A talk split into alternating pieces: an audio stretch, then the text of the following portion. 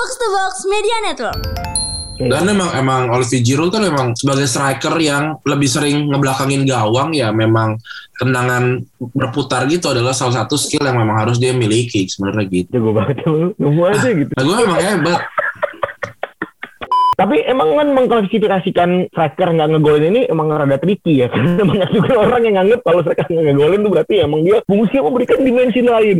Twitter juga tai gitu. Atau orang suka baca bikin spaces ya maksudnya jadi pada berantem kan jadinya. Ini ini kan sama kayak orang Roma bikin kolosium gitu. Tinggal siapa jadi singa, siapa jadi budak aja gitu loh.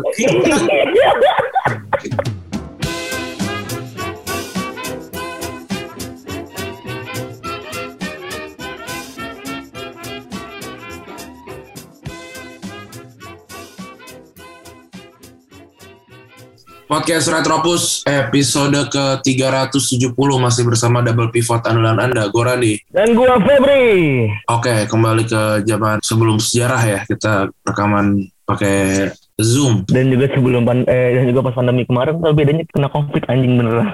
iya anjir. Gue gak ngerasa kena covid sebenarnya sih. Biasa aja gue. Tapi lu sembuh cepet bener ya anjing. iya.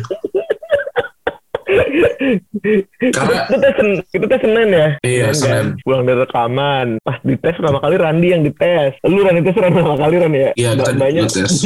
mbaknya, mbaknya sempat nahan tuh ya kan. Mas, mas, bentar dulu nih satu-satunya kayaknya bebayang nih positif gitu kan.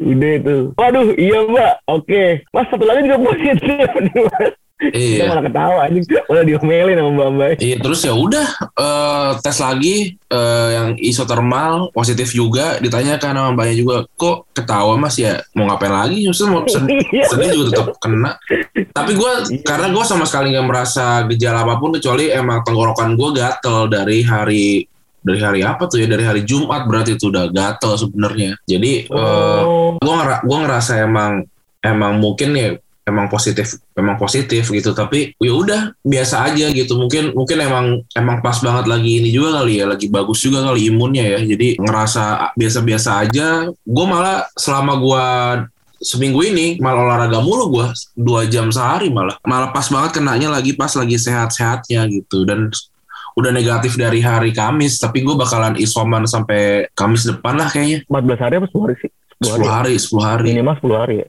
Dan peduli Lindu- lindungi gue masih positif Berarti PCR nggak nggak nambah tuh, nggak nggak berubah tuh. Masih enggak nggak nggak berubah nggak berubah masih yang kemarin aja gitu jadi ya udah gue di kosan kalau keluar kamar ya pakai masker aja udah biasa aja Oh, ya, ya. iya sebenarnya gue juga bingung tuh.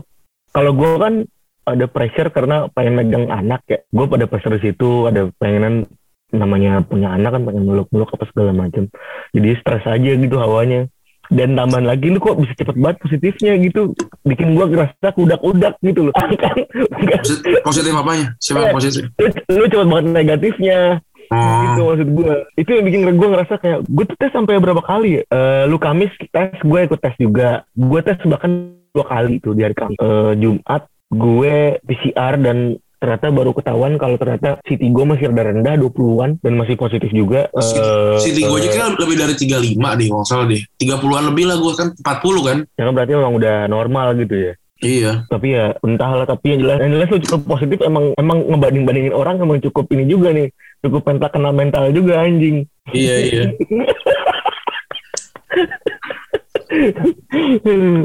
dan di, di kantor juga juga jadi ada beberapa yang kena juga ya tercatat sekarang itu sama kita jadi berlima. hmm. Kemarin baru dia kenal lagi si Igoy.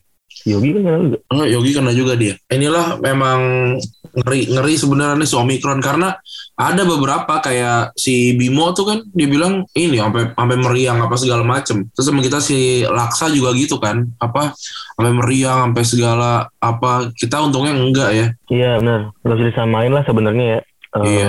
Ini kayak gimana. Tapi yang jelas memang lagi banyak dan katanya sih lebih lebih lebih mild mungkin karena eh, udah pada vaksin kali ya. Yang Iya. pertama. Yang kedua infeksinya katanya cuma tenggorokan doang dan bener gue juga di lu kan di hari Jumat ya tenggorokan lu sakit ya gue di hari minggu. Hmm, ya, gue tuh sakit banget tuh. berarti mungkin ya gue emang sembuhnya cepet karena kenanya duluan kali ya. Mungkin. Jadi gue di hari Minggu tuh kayak ya anjing radang tenggorokan lagi gue ya kan udah ngerasa Hmm. begitu nunggak vitamin yang banyak tuh gue udah kan SOP standar kalau mau pilek laran ya ya kan Iya. kan kita juga kan sadar diri gitu kan wah mau anjing mau pilek nih badan udah nggak enak napas udah rada-rada terus tenggorokan rada-rada berasa gitu gatel kan kita nunggak vitamin yang banyak ya ternyata itu ciri-ciri covid yang baru gitu Iya, jadi kalau emang kalau emang udah ngerasa gitu terus, aduh sayang eh, mau PCR mau apa ya udah nggak usah, ini aja isoman aja, semi- Iya, se- benar. 10 hari gitu. Ntar kalau udah walaupun lo tetap negatif, eh positif, katanya sih udah udah boleh beraktivitas gitu sih. Tahu gue ya, yang gue baca-baca sih. bener Karena kayak gue positif, eh negatif juga kan katanya masih bisa menularkan gitu-gitu kan. Ada ada gitu bacaan gitu juga ya udahlah. Gua gua nggak tahu bacaan gue benar apa enggak, tapi ya mendingan gue nggak ke mana-mana juga, nggak ada nggak ada kegiatan juga untungnya. Iya, iya. Terus juga kantornya di WFA juga kan. Iya kantor di. W- WFN semua gitu soal cerita covid ya kita ya akhirnya kena juga gitu. Ya, nasib dah. Ya Iya. udah, ya udahlah. Tapi alhamdulillah semuanya aman ya. Lu juga aman, gue juga aman. Gejala juga nggak ada. Ya udahlah. Iya. semua- Di grup juga banyak banget yang kena di grup di grup Telegram banyak banget yang kena. Ada lebih dari Nah, lima. nah semoga cepat sembuh deh. Lagi soma. Ya semoga pada cepat sembuh lah ya semuanya tuh anak-anak. Iya. Nah selanjutnya nih kita pengen bahas soal eh, hal yang terjadi di sosial media sebenarnya seperti biasa ya. Ya sebenarnya yang yang paling yang paling ramai kemarin adalah soal ini ya ekspedisi Indonesia baru itu ya itu rame rame banget tuh setelah kita setelah kita rekaman terus ada apa eh, spaces gitu ya gua gua pas gua dengerin gua gak dengerin yang ramenya sebenarnya karena ya malam gitu mendingan tidur kali covid gitu kan Eh, maksudnya maksudnya kalau lu pada jalan-jalan juga ya udah gitu loh. Gak mengganggu gua pada hal apa pun gitu. Kalau Iya, emang iya. Wah, kalau- iya kalau lu emang salah gua gak mau ikut karena gak dibayar ya udah gitu loh. Iya, sama sih. kenapa lu jadi pada ramai soal volunteer gitu? Volunteer tuh biasanya kan mereka emang pada gak ewak gitu loh jadi gak ada kegiatan gitu kan. Iya kalau emang gak dapat duit kan dapat aktualisasi diri dapat dapat acknowledge kalau dia ikutan dia, dia, dia jadi punya cerita gitu loh. Itu bayarannya gitu. Ya emang kan oh emang harus dibayar kalau volunteer apa segala macam. Iya kalau itu kan kalau yang normal kita nggak tahu nih ini kan tahu ini nggak normal ya udah gitu. Jadi rame apa segala macam buru apa gitu gitu kan wah keren banget gitu. Terus Keren Jadi- banget, keren banget lagi anjing. Iya kan, terus jadi jadi ke kiri ke kanan, terus rame ada ada orang yang melakukan pelecehan eh, secara verbal di Twitter dan segala macam, jadi bergulir lagi segala macam tuh. Terus kata oligarki ini kapan gue diserangin kalau semua pada berantem gitu loh. Kata oligarki nih, pesan kata gue koruptor menang mulu. Koruptor mah kalau dikorupsi, eh kita gue korupsi ya iya ya udah, gue juga korupsi nih gitu ya.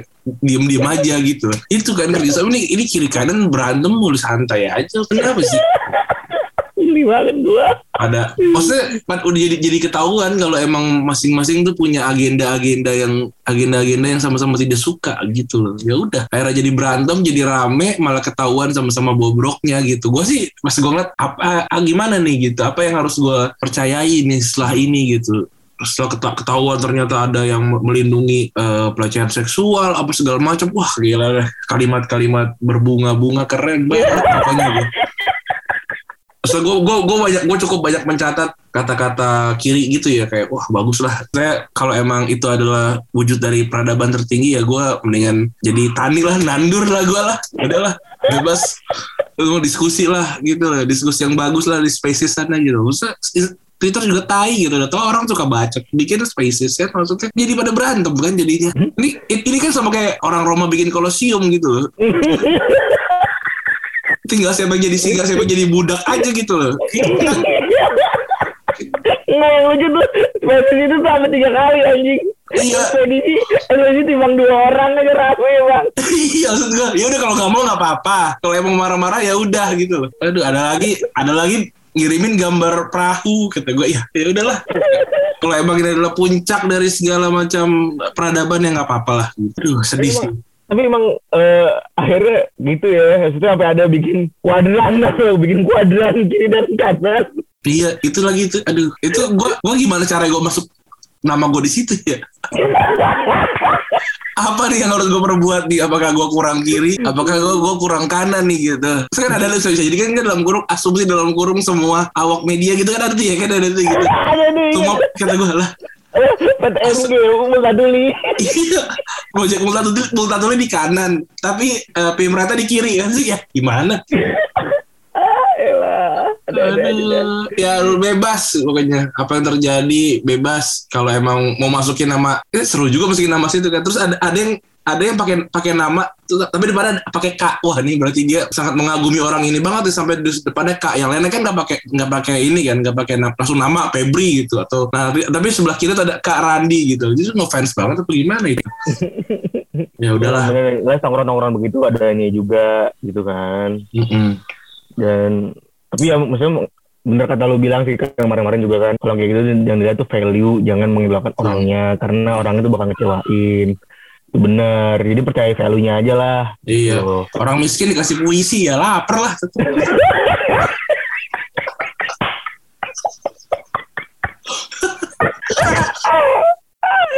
ah gila perut Aduh. Halo, ya udah kita ngomongin sepak bola aja lah nih. Sepak bola yang pertama ada Barcelona yang kemarin menang 4-2 ya lawan Atletico ya. Mainnya bagus Hey. babak pertama, babak kedua biasa aja sebenarnya. Terus ya udah gitu ini mungkin era baru. Tapi gua khawatir ya cuma sesekali doang sebenarnya sih. tapi kemarin buat gua keren banget sih mainnya gua mainnya keren banget gitu maksud gua Bagus. balik orang-orang Maksudnya gue juga LC juga bisa main bagus lawan Real Madrid. Jadi maksudnya ya nggak ya ya bukan ya bukan ini aja ya bukan kebetulan gitu biasa aja ntar kalau udah lihat dari 10 pertandingan bagus semua nah itu baru kan baru satu Iya. biasa aja iya emang jago jago dia temen gue. Lah iyalah.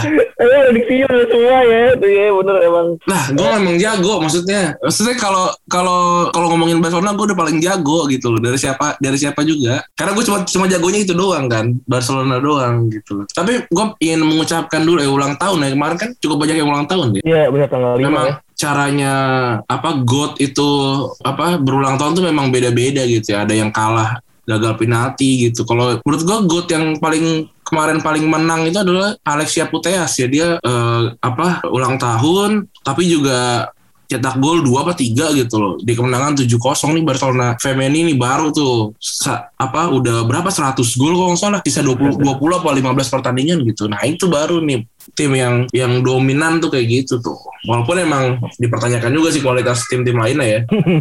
Tapi jelas OP banget ya Iya bener itu dari Barcelona ya dari eh, Liga Spanyol. Yang lainnya sih eh, Sociedad eh Sociedad Betis kosong kosong kan. Jadi Barcelona bisa nyusul nih minggu depan kalau menang. Terus Real Madrid juga kema- kemarin menang 1-0 ini Real Madrid juga juga udah kelihatan goyang kan tuh? Iya bener. Dan di bawahnya Sevilla juga imbang ya kosong-kosong Jadinya itu yang bikin Madrid makin jauh tuh ninggalin Sevilla udah beda 6 poin sekarang. Sevilla tiga pertandingan terakhir seri bener kan ngeri ngeri juga tuh ya. Bisa digeser Barcelona juga ini Barcelona kalau bisa lanjutin tren nggak pernah kalah nih kan 2022 di Liga. Betul. Jadi, jadi bisa bisa aja apa peringkat dua lah minimal gitu ya. Karena peringkat satu udah hampir susah. Lah beda Iya. berapa belasan poin kan. Kayaknya udah Gue juga ngeliat kayaknya udah Barca juga pada real- realistis aja kali Ran ya. Iya. Buat yang kayak mengejar Madrid apa-apa ya udah.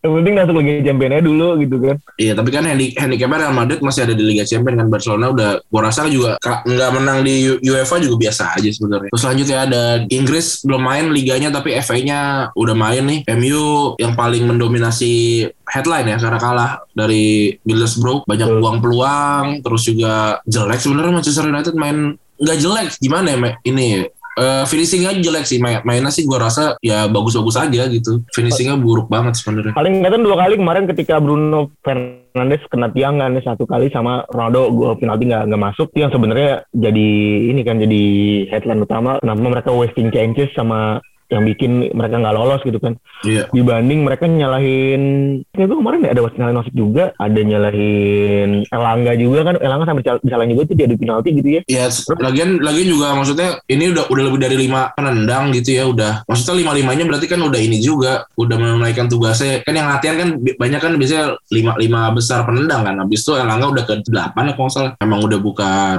apa namanya taktik utama gitu sebenarnya. Jadi ini juga FA juga, walaupun MU belum pernah menang li- apa pun dari 2017 ya, lima tahun Iya, lalu bener. gitu. Dari gua lulus kuliah tuh berarti itu ya dia belum pernah.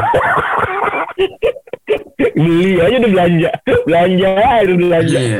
menang kagak Nah Liverpool menang lawan Cardiff lumayan ya. 4-1 apa 3-1 sih? Gue lupa. 3-1, 3-1. 3-1 Harvey Elliott eh, setelah cedera kata kaki berarti ya? Kata kaki golin lagi akhirnya. jadi Terus juga ada Chelsea West Ham yang menang menangnya dramatis ya. Di, di, men- di menit 90 plus 1 ini kasihan banget. Sebenarnya Kinder Minister apa gitu namanya itu? Iya, si West Ham itu kan. Di menit 90 plus 1 dis- disamain kedudukan terus dua- 120 plus 1 kalah. Sedih banget. Itu itu Kasihan nggak salah tuh ada tuh pemain FM apa namanya fanbase FM gitu. Kayak kami bersama dengan Kinder Minister karena ini FM banget gitu kalahnya lawan tim gede di menit-menit kayak gitu. Begitu dua kali lagi gol ini. Chelsea sebenarnya nyaris kalah juga karena di babak, babak tambahan sempat ada penalti kan tapi ditahan sama Kepa ya. Kepa iya. Away away day Kepa. Eh away penalti itu Kepa banget katanya. Terus sama sebenarnya tambahan satu lagi ada dari Piala Afrika karena semalam ya. Senegal buat pertama kalinya itu berhasil juara Piala Afrika tadi malam setelah menang adu penalti lawan eh, Mesir ya. Sadio Mane sem- yang sempat gagal eh, nendang penalti di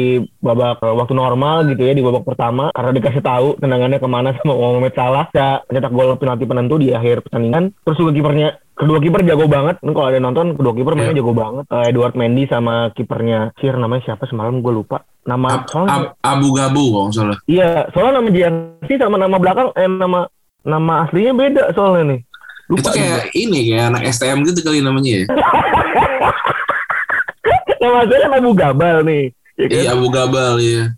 Itu orang orang, orang siapa namanya yang main di Villa dulu Terzeguet kata gue anjir. Iya kan? Itu kan tuh nama panggil nickname kan. Iya itu kayak kayak kayak nama kayak nama-nama samaran gitu. Ya begitulah pokoknya Senegal menang pertama ya di Piala Afrika dan cukup bersejarah. Eh, terus juga luar biasa tahun yang luar biasa buat Edward Mendy ya. Iya. Setelah kemarin eh, champ- eh, kayaknya tahun ini dia lengkap gitu ya.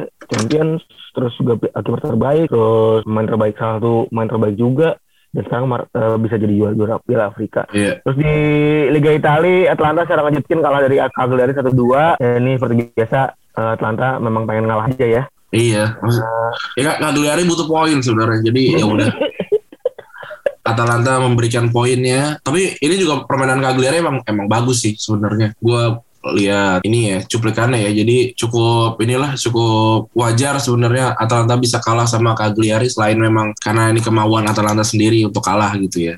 Di luar di luar itu sih tek- bukan faktor penentu lah itu. Terus juga ada derby di La Madonnina ya. Seru banget lo pada nonton itu ada 2-1 Milan lawan Inter. Inter sempat nyetak gol lebih dulu lewat Ivan Perisic di awal-awal pertandingan. Mike Nan, Mike, Mike Nan jago banget. Mungkin kalau kipernya bukan Mike Nan itu Inter udah kebobolan eh Milan udah kebobolan 2 atau 3 gol kayaknya deh. Kayaknya sempat Lautaro tuh nyaris cetak gol. Juga Dumfries juga nyaris. ny- Dumfries sempat golin tapi sayangnya dianulir. Offside. Heeh, tapi di babak kedua dibalikin dua kali sama Oliver Giroud ya. Semenjak ada Bruno Diaz, Bruno Diaz sama Ronaldo itu di tengah lincah banget, bagus banget mainnya. Itu bikin hidup permainan Milan dan akhirnya imbasnya Giroud bisa nyetak dua gol ya. Gol keduanya kalau lu lihat itu golnya keren banget, puter balik keren Ya, tapi itu udah pernah dilakukan sama Giroud waktu di Arsenal sebenarnya mungkin berarti itu juga emang trademarknya Giroud juga sebenarnya. Iya. Dan emang emang Olivier Giroud kan memang sebagai striker yang lebih sering ngebelakangin gawang ya memang tendangan berputar gitu adalah salah satu skill yang memang harus dia miliki sebenarnya gitu. Jago banget lu, nemu aja gitu. Nah gue emang hebat.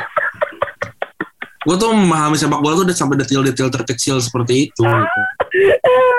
Tapi selain Giroud juga puter balik sampai ada juga bikinan Giroud roll ya. Kata, Ya. Katanya nih ada ada sebutan Giroud roll yang mana itu baru di, baru ada mungkin penyebutannya sejak tahun 2018 ya dibilang ya. Since Piala Dunia 2018 case-nya tuh dipakai buat striker-striker yang itu di depan tinggi, mungkin bisa bilang tinggi ya, tapi di depan nggak golin gitu ya. Terus dibilangnya sebagai pengecoh doang. Hmm. Ya kan, kayak gitu kan. Jadi itu disebut sebagai striker eh, yang cara mainnya mirip kayak eh, Oliver Giroud dan Giroud sebagai cara fitnya gitu. Ya memang striker-striker ini kan eh, udah berkembang ya. Maksudnya ke- ketika lu ngelihat ada gelandang-gelandang yang bisa cetak gol atau sayap-sayap yang bisa cetak gol, sekarang berkembang juga striker-striker yang bukan cuma cetak gol gitu, tapi tapi juga bermain untuk tim gitu. Kalau lu lihat permainan Olivier Giroud di 2018 yang bikin dia apa namanya naik namanya lagi gitu ya setelah setelah cuma jadi cadangan di Chelsea gitu. Dia tuh beneran beneran jadi tim player gitu. Dia dia selalu memulai pressing gitu di depan, terus juga dia dia juga jadi sebagai pemantul gitu kan. Jadi kalau buat kalau buat orang-orang yang nonton yang nonton nonton sepak bola terus cuma cuma ngatain ada striker gak cetak gol gitu ya. Ya memang levelnya cuma sampai situ doang gitu. Karena ini sepak bola tuh lebih kayak lu main catur gitu loh. Lu dikiranya lu bakal nyerang pakai ratunya ternyata lu nyerangnya pakai pion gitu loh. Itu yang bikin sepak bola menarik gitu. Kalau kalau cuma kalau cuma ngelihat striker striker yang yang yang bisa cetak gol ya emang banyak gitu. Dan itu memang mungkin taktiknya. Nggak bisa salahin juga. Lu nggak bisa nyalain Cristiano Ronaldo yang tahu posisinya paling enak untuk cetak gol. Satu meter di depan garis gitu ya itu nggak semua orang bisa, bisa kayak gitu kalau semua orang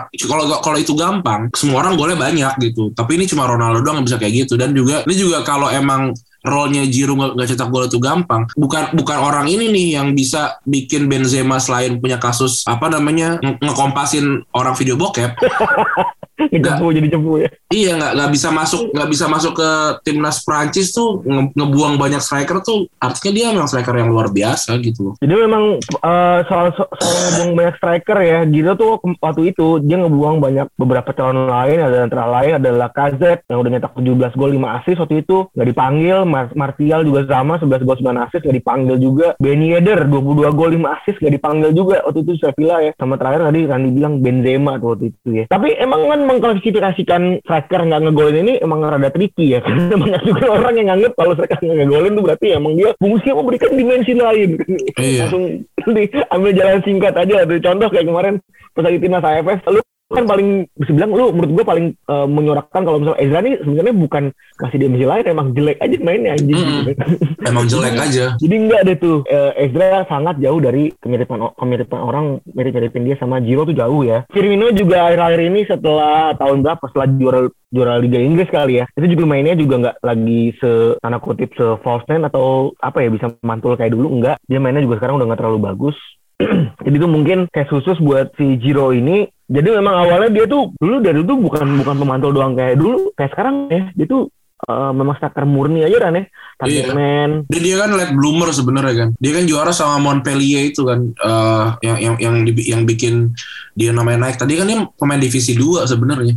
Iya bener. Kalau misalnya ya dia adalah sebenarnya target man yang bisa dibilang target man tradisional lah ya. Udah badannya gede, tinggi, finishingnya bagus. Jadi kalau lo ngomong soal target man lo bisa lihat di Ibrahimovic, Kanu, Cruz, atau mungkin Drogba walaupun dia debatable Drogba ini tar- target man atau dia bisa dibilang orang suka nyari uh, wide wide target man atau apa dan lain-lain. Yang jelas kalau dari kriteria permainan biasanya target man ini didukung sama dua oleh dua orang wide player ya yang, uh, di kiri dan kanan. Itu biasanya buat ngumpan atau bikin mereka uh, jadi pengumpan ke dua pemain kanan dan kiri ini. Kalau ngomongin soal histori ya, peran Giroud ini kan muncul semenjak 2018 dan itu memang sudah dibentuk sama media. Yang pertama diakuin sama pelatihnya, yang ketiga diakuin sama Giroudnya juga, yang keempat diakuin sama rekan-rekan timnya. Itu yang bikin peran Giroud tuh seolah-olah jadi besar banget di bukan seolah-olah ya, lebih ke memang faktanya jadi besar banget di Piala Dunia 2018 kemarin meskipun dia nggak nyetak gol sama sekali.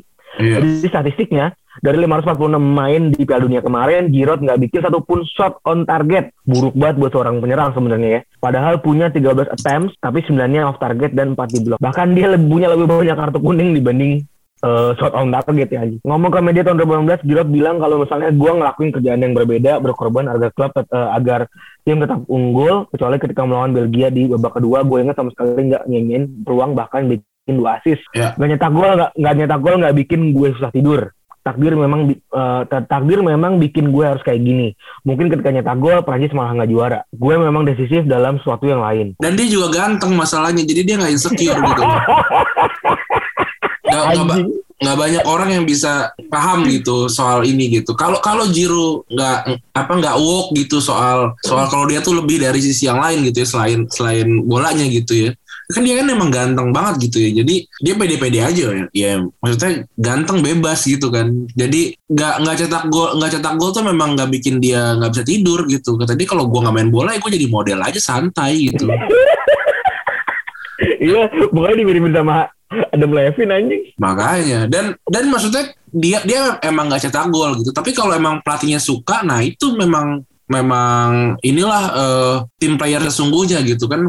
Deschamps tuh bilang kan ya emang dia nggak cetak gol tapi dia berguna berguna banget gitu buat tim gitu. Dia dia dan dia sangat dibutuhkan bekerja keras juga dan ternyata juga dia tuh beneran beneran penting gitu untuk untuk timnya secara secara kolektif gitu. Dan ternyata buat striker tuh menghilangkan ego tuh adalah sebuah ini ya kan, sebuah kelebihan ya. iya bener. Itu susah loh. Apalagi dia dia kan waktu waktu dulu juga cukup tajam ya sebelum sebelum akhirnya cuma jadi pemain striker kelas 2 gitu ya da- dalam tanda kutip gitu.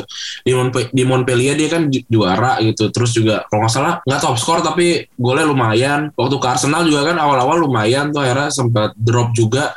Walaupun tetap dipakai gitu karena ya ini pemain emang emang berguna gitu. Pindah ke Chelsea pun maksudnya kalau lu bukan pemain yang pemain yang bisa dipakai gitu ya lu lu nggak bakalan nggak bakalan beredar di tim-tim besar Arsenal eh, waktu zaman itu gitu. Terus Chelsea dan sekarang AC Milan gitu ya jadi jadi menurut gue nih emang, emang pemain nggak bisa dibilang under appreciate juga karena banyak orang juga yang mem- memuji Olivier Giroud gitu ya. Karena dia juga bawa Chelsea juara eh, apa namanya Eu- Europa Europa League kan. Jadi Iya. emang emang bukan under appreciate gini orang pemain ini. Tapi nggak banyak yang paham gitu. Kalau ini striker bukan cuma soal cetak gol gitu tapi soal bagaimana bikin timnya jadi tim yang menang gitu. Betul, dan kalau kata Jirat juga pas lagi Piala Dunia dia bilang, gue gak peduli gue golin apa enggak, yang jelas gue juara dunia. Itu bener banget ya.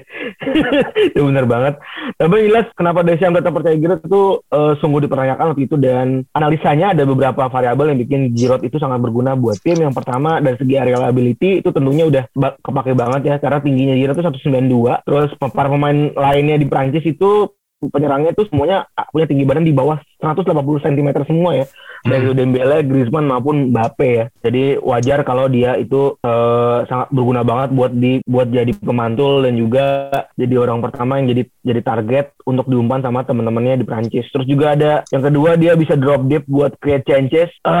ini beda dari analisa beberapa penyerang kelas dunia di World Cup 2018 kemarin kayak kayak Kane kayak Lewandowski, Suarez, Warner sama Lukaku. Dia ini paling sering drop deep buat ngasih chance eh, space ke teman-temannya ya. Terus yang ketiga pressure dimulai dari lini depan. Ini Giroud juga rajin banget buat balik ke belakang bahkan hampir 40% pressure dan touch yang dilakukan Giroud itu nggak berada di sepertiga eh, lini depan lawan gitu ya lini Hmm. belakang lawan kan biasanya kan penyerang itu ada di ujung ya tapi dia lebih banyak main di tengah berarti kan dia sering banget mundur dan juga bikin pressure di depan. Yang terakhir dia nggak pernah malas buat turun ke belakang ketika set piece. Ini mungkin jadi work rate juga tinggi. Ini emang main benar betul Taylor lengkap banget ya. pemain-pemain yang nggak males nih ya karena ya dia udah tahu kalau dia itu bukan bukan bintang gitu ya dan dia bukan bukan masalah bintang ya sih. Dia dia bakalan jadi bintang kalau dia bekerja lebih keras karena dia tahu dia nggak nggak sebaik itu sebenarnya. Itu sebenarnya yang yang bikin Giro tuh mungkin akan terus bertahan cukup lama gitu ya di Betul. sepak bola gitu ya. Walaupun usianya sekarang udah 30 something gitu kan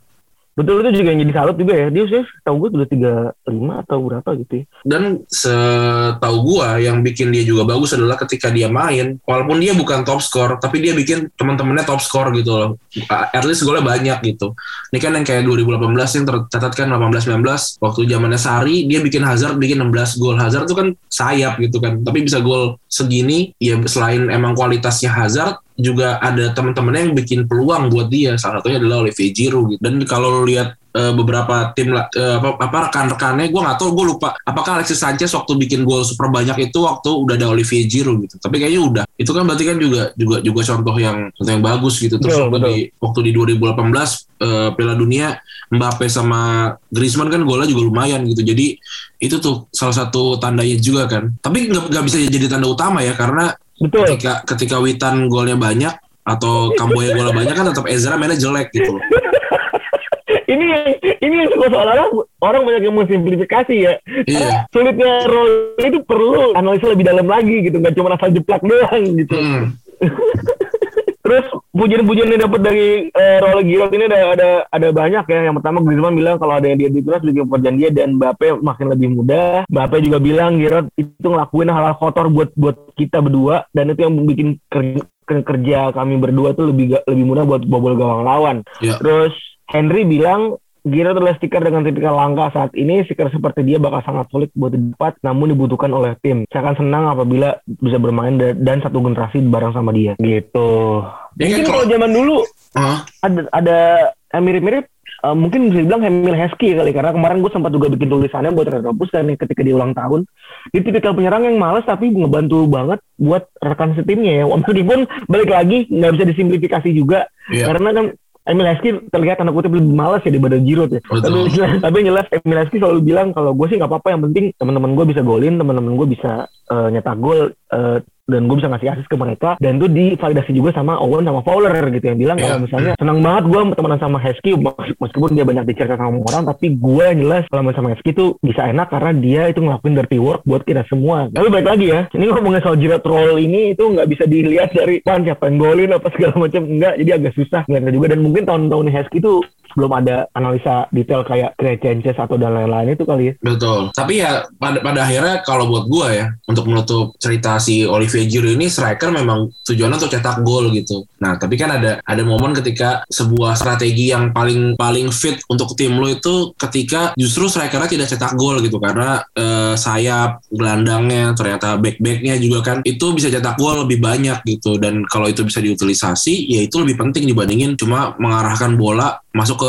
uh, kotak 12 gitu loh. Dan terbukti benar ya Giroud kemarin ketika memang diandalkan dan ketika memang dibutuhkan sama timnya buat ngegolin ya kemarin dua gol. Jadi emang emang sepenting itu nih orang gitu. Jadi Betul. big man bukan cuma soal pemantul gitu, tapi soal gimana dia memberikan presence yang big juga di, di pertandingan gitu. Betul. Wah ini kuatnya dia yang kuat yang luar biasa. Wah emang gue selalu hebat. Covid tidak menghalangi kehebatan kita ya. Semua orang pada salut lagi anjing. Iya. Oke ini kema kemarin kan pada nanya sebenarnya kan kenapa episodenya makin pendek sebenarnya karena kita mau bikin tiga episode per minggu. Nah yang kemarin kenapa jadi 10 menit karena itu sebenarnya episode Rabu bukan episode bukan episode Jumat gitu dan banyak yang gua banyak yang gua potong kalau tiap kali kita ngejelasin soal itu karena kan takutnya uh, mispersepsi gitu. Nah jadi sebenarnya kita akan ada tiga episode. Nah yang hari Rabu itu adalah episode listing doang episode pendek yang cuma sekitar 10 sampai 15 menit aja gitu dan episode si Senin sama Jumat itu akan kita pendekin juga di 30 menit. Kita coba-coba aja gitu. Apakah yeah. emang lebih works atau tidak karena ya udah udah cukup udah udah keseringan lah sejam gitu loh. Kita pengen coba yang pendek-pendek kali aja lebih lebih oke okay dan lebih padat kayak hari ini gitu ya. Oke udah gitu aja untuk episode kali ini ya. Teman-teman yang sudah mendengarkan episode kali ini gua Randy cabut. Gua Febri juga cabut. Bye.